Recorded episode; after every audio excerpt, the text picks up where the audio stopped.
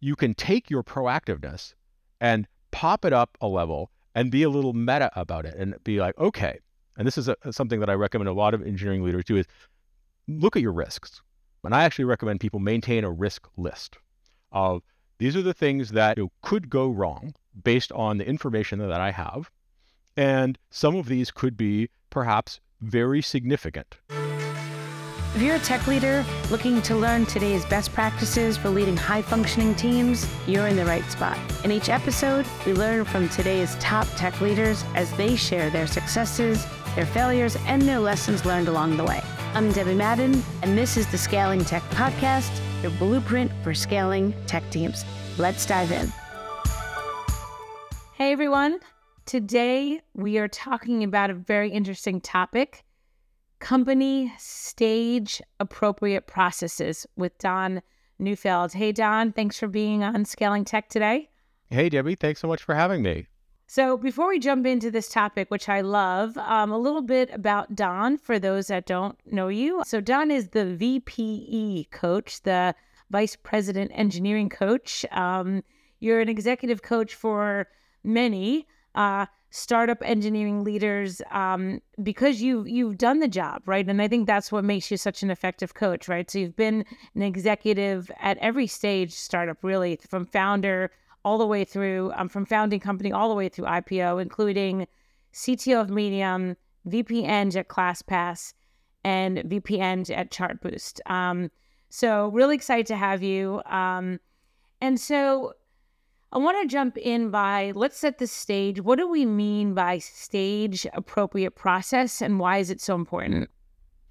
Great question. Um, I think that maybe one of the best ways to understand stage appropriate process is to talk about what it's not, um, which is that uh, there's a lot of things you might read about uh, about engineering practices or HR practices when you're building a company. Uh, and some of those things are from, let's say, very large companies, um, Google, um, Meta, et cetera. And uh, it can be really uh, feel like that's the right way to do it. Um, and, and that's the opposite of a, of a stage appropriate process. A stage appropriate process is the right process for you, not some abstract correct best process. And this for especially in engineering uh, this can be really challenging because you know engineers really want to do things the right way.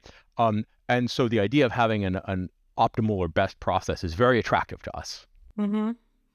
yeah no i even even you know throughout my career i've worked from startups through companies that have ipo'd and um and it's it's really a struggle because it's it's um uh, you think you want to like follow in the footsteps of giants, right? But but you might not right this minute, right? So I, so I I, I love that you framed um, what it's not. And so, let's say I'm an engineering leader, and you know you had said to me before this conversation that a lot of a lot of engineering leaders just kind of want the answer, like what should our process be? And it is not a one size fits all answer because of what you just said so how do you how do you answer this and how do you help engineering leaders navigate this? That's a that's a great question. And I, when I'm working with clients on this, we really start with looking at the landscape of what their pain points are now because any process that you're going to have serves a purpose. And I think that's where it can be easy to lose track of that uh, when you're sort of reading or modeling other companies because you don't see their why. You don't see why a big company might have like a promotion committee or might have, you know, a particular hiring process where maybe the engineer doesn't know what team they're going to join before. Like those are those have different whys behind them than you would have as a small company. So we start with the the pain points that they're actually experiencing. And this can be uh, again going back to sort of like engineers and the way we are very frustrating to us because we try to anticipate problems and get out in front of them so that we don't have pain. Um, but that actually uh, can often turn into us solving the wrong problem. And so one of the ways to figure out, you know, uh, what are the right processes for you is to, to look around and like what's not working and which of those are costing us enough to be worth it because process is not free. Uh, I'm sure we've all had our experiences of onerous processes, whether they're the company we worked in or perhaps some entity that we had to interact with. Uh, and so, whenever we're taking those things into our business, we need to make a trade, and that trade needs to be worth it. Hmm. Yeah, it's interesting as you're talking about this, I'm recalling many times in my career I've been tempted to follow the performance review process and the hiring process of companies like Google, like LinkedIn. And and so let's say you're an engineering leader and you say, okay, my my performance review process or my hiring process is broken. Is it then it's not then true, right? Then you then need to adapt the ones that Google does because that is like maybe you you might you might overdo it, right? I mean, it's okay. So you identify your process, and that's how you know you need to implement stage appropriate process because mm-hmm. something's broken. How do you know what kind of jump or leap or step to take when when you know the, the big companies have lots of um, marketing and they put their messaging out there. This is what worked for us, right? And so that's very easy to find. So how do you then know what step to take once you identify where to dive in and and okay, I'm going to take this cost hit. Process change is not free. What stage? How do I ladder up, if you will? Well, if you're looking for comparables, I think yeah. that that looking at things that other companies that have similar sizes can be a much better starting place than you know, sort of big tech. And so if you're you know a Series B company and you have 30 people on your engineering team, then looking for things that have been written by the leaders of similar or maybe slightly larger companies uh, will be helpful in you informing your own sort of uh, assessment of what my options are. Because there's the, the the purpose here is not to reinvent the wheel um, every time you have a new thing. Like there's value in understanding what other people have done and and the consequences of what they have done. Uh, it can be you know useful and to see around corners like what are the implications of this going to be if I do it. Um, mm-hmm. But the comps have to be uh, relevant. Um, right. You know, just like you know, if you ask a realtor, "What's my housework?" They're going to look around your neighborhood. They're not going to look, you know, right. in another city, even though that's a similar size house. It's just, you know, not relevant. So that's that's a really great analogy. And so who are our realtors, right? I mean, coaches like yourself are a really valuable piece of information because the the comparables we might not be able to find those in our in our everyday life, right? If you if you're lucky enough to be a portfolio company of a VC company, maybe you can have access to those engineering leaders, but and that's part of why we're doing this podcast a big part of it are like let's let's share a peek underneath the hood in areas that are hard to find right and so working with someone like yourself is i think a really valuable way but how else can uh, engineering leaders find those comparables find those you know the broker who can give us the answer and connect us well i think um you know having community is tremendously valuable. You know, you sort of alluded to one form of community in that, you know, if you're a VC backed company, going to your investors and asking them to connect you can be very, very effective. Uh, typically, you know, when you're building a company, you choose funds the, to invest in you that will focus on your stage. So it's likely that they will have comparable companies that they can um, introduce you to. And some of them even run, you know, I've, I've been part of uh, you know, various groups um, that venture firms have run to come in and you know, speak to them, where they get you know, a dozen or so heads of engineering or other sort of function leaders together to share knowledge and learn from each other. Uh, so there may be sort of VC run communities you can join. Um, there's also a number of communities out there, like 106 Miles, for example, um, is uh, a, a, community that focuses on you know, best practices for early stage companies. Um, and so some of those things. But, you know, if you don't have access to any of those, trying to connect with technical peers uh, at the same kind of stage companies, uh, I think is a very effective way going to meetups, uh, trying to really build that personal network. Yeah, I, I, I really like that. And I think um, I'm seeing a lot of renewed energy in um, the CTO clubs throughout the country and there's eight or nine of them and they gather often and they're really focused on um, being a true safe space for peers and so and and even through the cto connection right the cto summits. And so there are the last few years has been tougher to come by these sorts of communities if you don't already pre-exist with one. But um, i really i really support what you're saying and i'm a big proponent of that. So um, that's certainly something if, if, folks are you know hesitant to spend a lot of time you know try to find something um, you know to to attend or you know again like like podcasts peer groups coaches um, get out and find your peer group um, so let, let's say we do that we upgrade our process um, how do we know if we've overshot it right if we think we okay mm. we didn't do we didn't do the google or the Spotify, you know.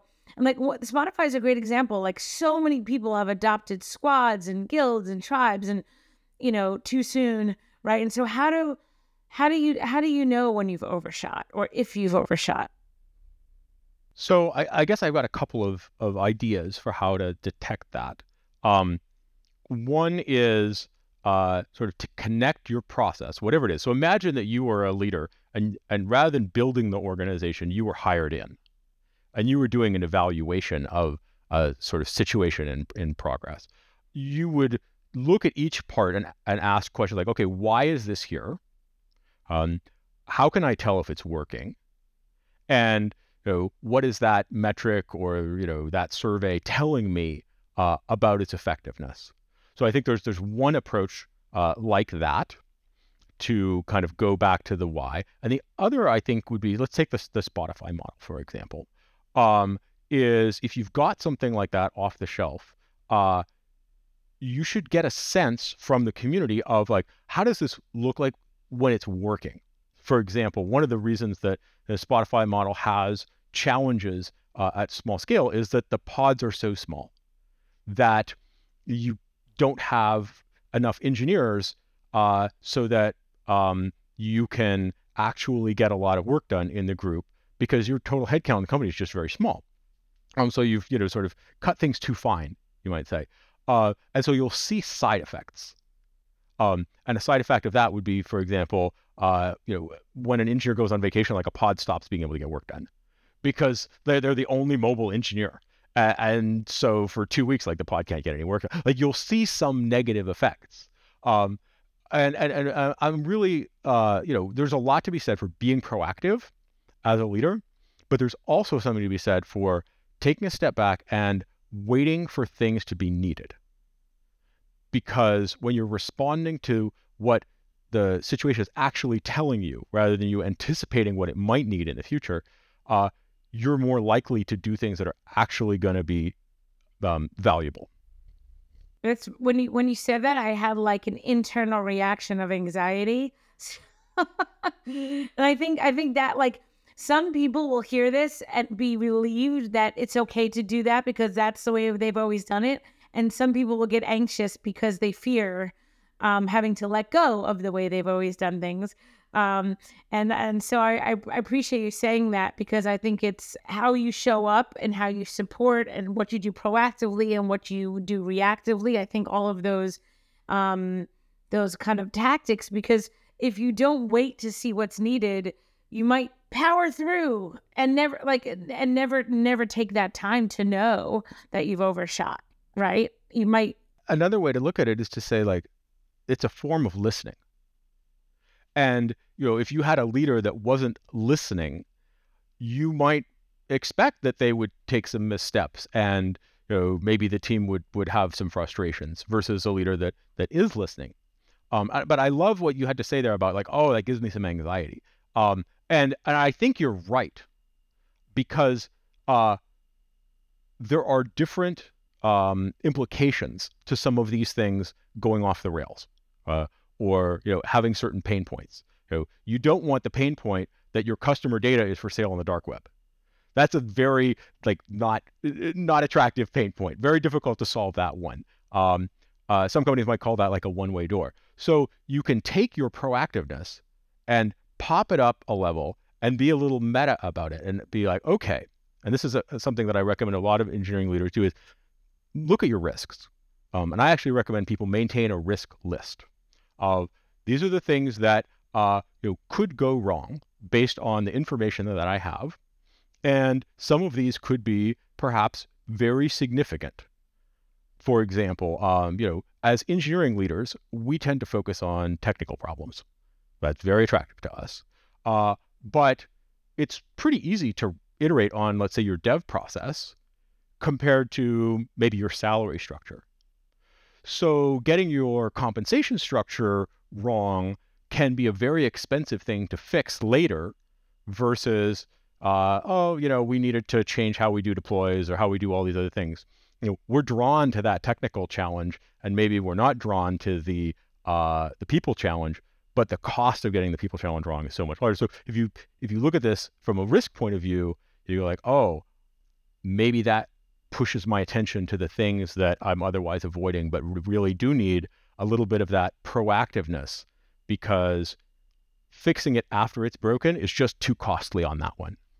Right. And it's interesting that you mentioned that because that ties nicely into my next curiosity, which was like, can you scale back if you've overshot? And and and you're just talking about, well, it depends on what you've overshot on, because if you've overshot on compensation, sure you can, but consequences will be significant. Yes, right. and I think you know that's something that we've been going through as an industry. Is that you know maybe in some cases you know we need to rethink some of our compensation. And wow, that's hard. That's a that's a difficult ask for people to get on board with. Um, and uh, so how how do you know if you've overshot? Um, you know, there's going to be some side effects. Uh, in that case, maybe like your investors are like, "Hey, we're paying people too much," or you know, something like that would be your side effect. Uh, but you'll start to get some signal uh, that will indicate, "Oh, this is uh, this process is not working for us." And it could be as simple as engineers are unhappy. They feel like it's uh, it's really bureaucratic. Okay, like let's dig into that. What is going on there, and what can we change uh, that would be worth it?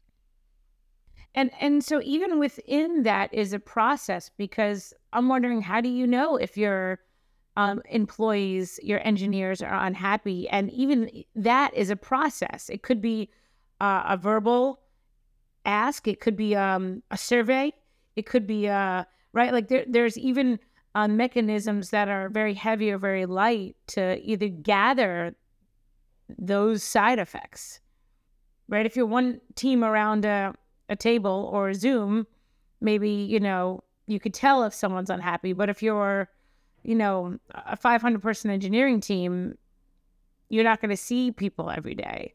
Right. So even, even gathering that feedback. So, all right. So if, if you, you have a risk list and you, you wait for your pain points and you try to make that, that laddered step and that appro- stage appropriate next step, and you're looking for that feedback, um, is there um, any sort of what have you seen work best in terms of looking for those signals when you're like a, a growing you know tech company? Is it is it is it like lightweight anecdotal or is it kind of apples to apples measuring trends over time or does that also depend?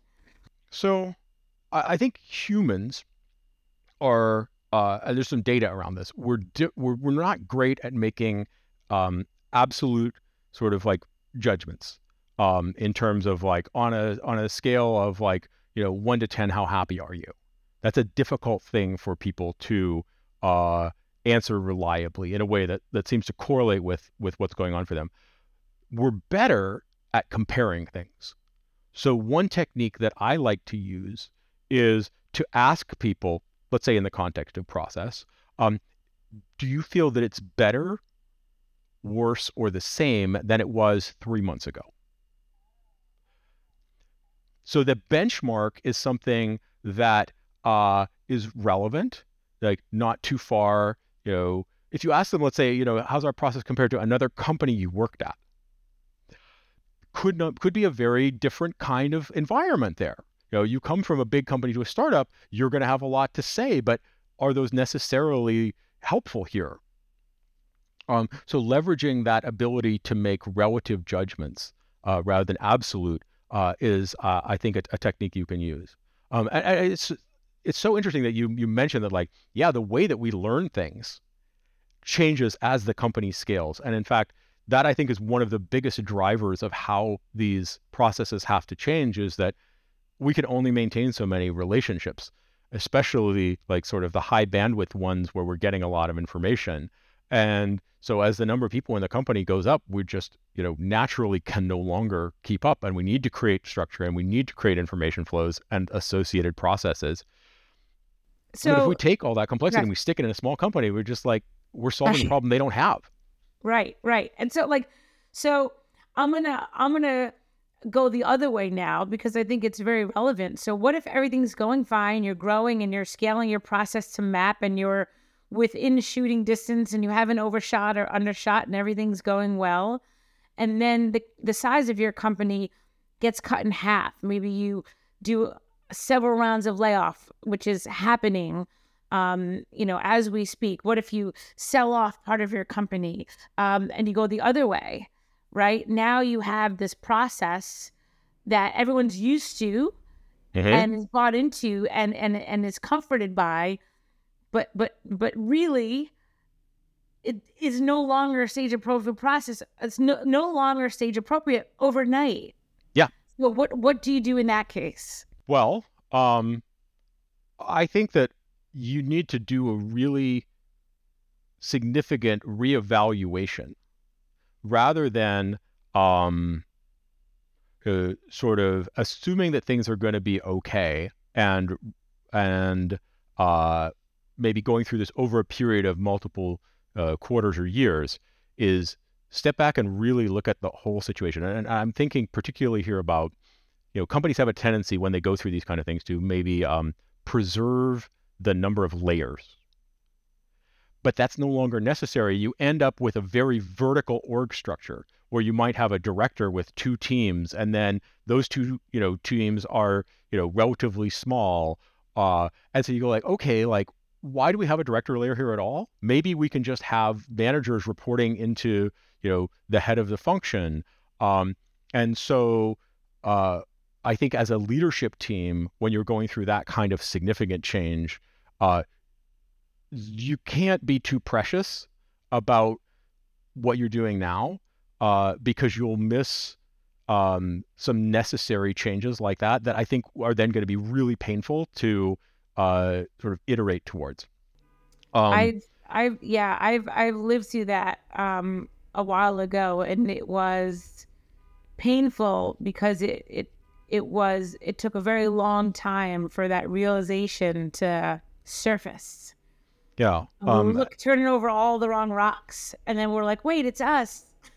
right, get, get blame. Oh, it was me.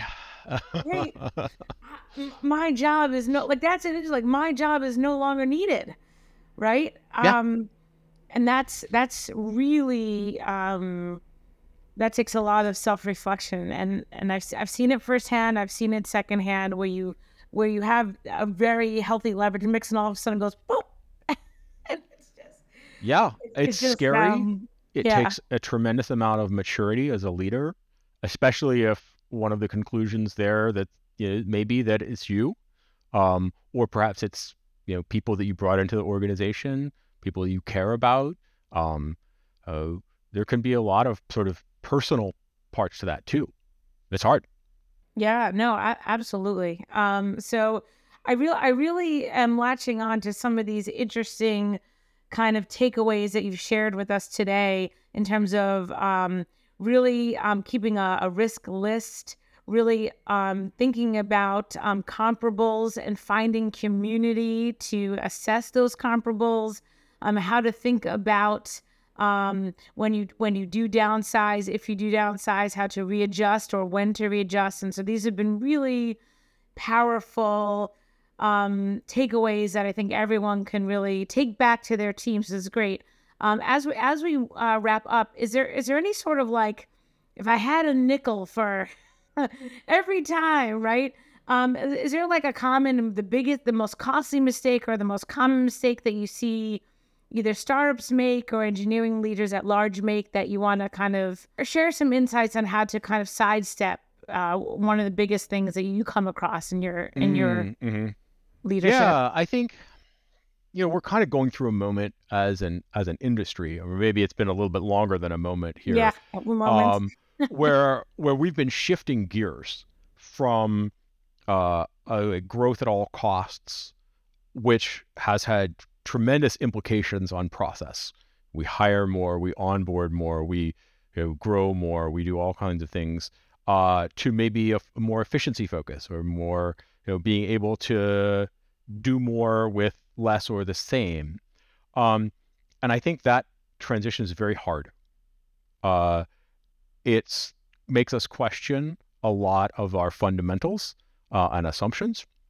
Um, and uh, I think that the the thing that I see people you know, making the most mistakes with is to assume that the new world looks a lot like the old world. Um, maybe because it feels safe, maybe it's because we it's what we know.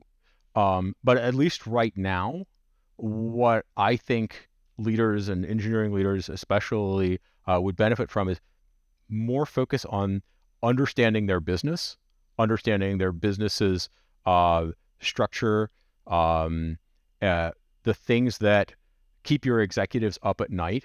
Uh, probably have a lot to do with you know your your cash burn and your bank balance and a whole bunch of things that maybe you haven't had to think about as an engineering leader.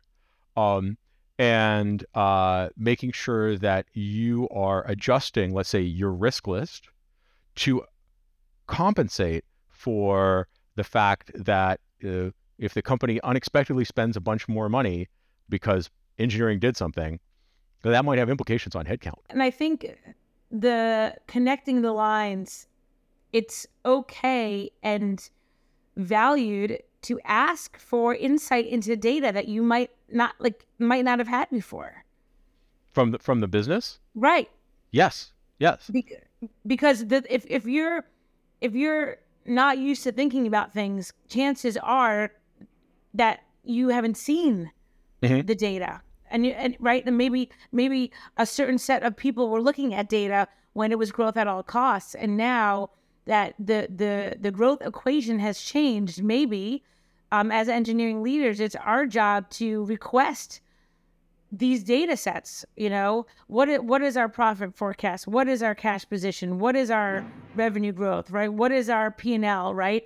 And really almost like um, expand the the the finance the education around the finances of the business so that we can then do our jobs and and form those stage appropriate processes right? Because mm-hmm. if we don't have the data then we're making inferences and that's a whole mess in and of itself. So i think it's like all right it's it's okay to think about things differently. And in order to think about things di- differently we might need access to data that we haven't had before. Do you, do you agree with that? Oh absolutely. Is that and a fair i think statement? that you know uh, a good place to start if you can get it is a copy of um, you know your board decks. Yeah. You know ask ask your ceo if they'll share you know i love that uh, what they're sharing with the board. Um, you know, ask your uh, head of sales to give you a walkthrough of like the pipeline. You know, get a little bit more product curious. Uh, you know, make friends with BI. Um, you know, the, the the the people who are like on the ground, like with the numbers, can often like tell you a lot. Yep. No, this this is I I love that we ended on this because that's something so valuable. Um, it's really the importance of like a real 360 degree business education, right? On the job education is, is really critical and, and a valuable skill. With that, I will say uh, it's sadly time to wrap up, but this has been um, really insightful and eye opening, and I, and I appreciate your time. And thank you so much for being with us, Don. Oh, you're so welcome. Thank you for having me. Take care. Hey everyone, if you've enjoyed today's episode, remember to subscribe, give it five stars, and more importantly, share it with someone that you think will benefit from listening. And remember, as always, think about the one to two key takeaways that you can apply today to help you and your team achieve your goals. Until then, keep iterating.